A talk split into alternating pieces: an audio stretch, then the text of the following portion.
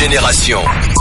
Le meilleur du hip-hop et de la soul, ça se passe sur Génération. C'est parti pour le Daily Rap. On commence avec Hamza. Moins de deux semaines après la sortie de son nouvel album, sincèrement, Hamza vient déjà de décrocher un disque d'or. C'est l'équivalent de 50 000 ventes et streams. Incroyable. C'est la première fois qu'il euh, décroche l'or euh, aussi euh, rapidement. C'est clairement le plus gros succès de sa carrière.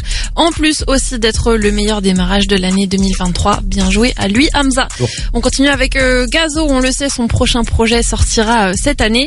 Et on devrait bientôt avoir un nouvel extrait à découvrir, un nouveau single et pas n'importe lequel, puisque Gazo était en tournage de clip avec Favé, Kershak et Leto en fin Lourd. de semaine dernière.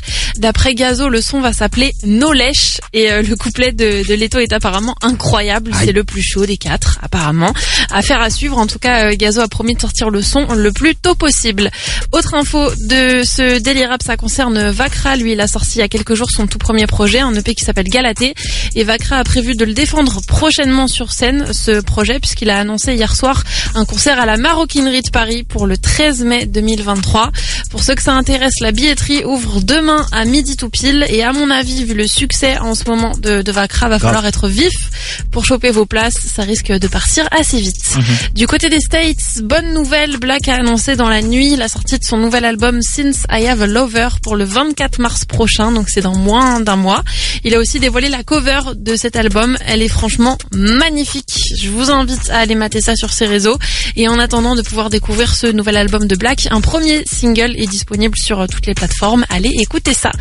On termine ce Daily Rap avec euh, Kodak Black. On l'a appris hier, Kodak va devoir passer 30 jours en centre de désintox. En fait, il était sous mandat d'ar- d'arrêt depuis plusieurs semaines. Tout ça parce qu'il avait loupé un dépistage de drogue obligatoire. Mais il a fini par être retrouvé, par être arrêté et faire un autre test qui s'est avéré positif au fentanyl. Euh, donc voilà, c'est quand même assez assez chaud. Résultat, Kodak échappe à un retour en prison, mais la juge a préféré l'envoyer directement en cure de désintox pendant un mois. C'est sûrement euh, une bonne idée, en espérant en tout cas que ça lui fasse du bien. Merci beaucoup le A. On vous le rappelle, la famille Le Daily Rap est disponible sur toutes les plateformes de streaming. Allez vous abonner, parlez-en autour de vous, c'est très important.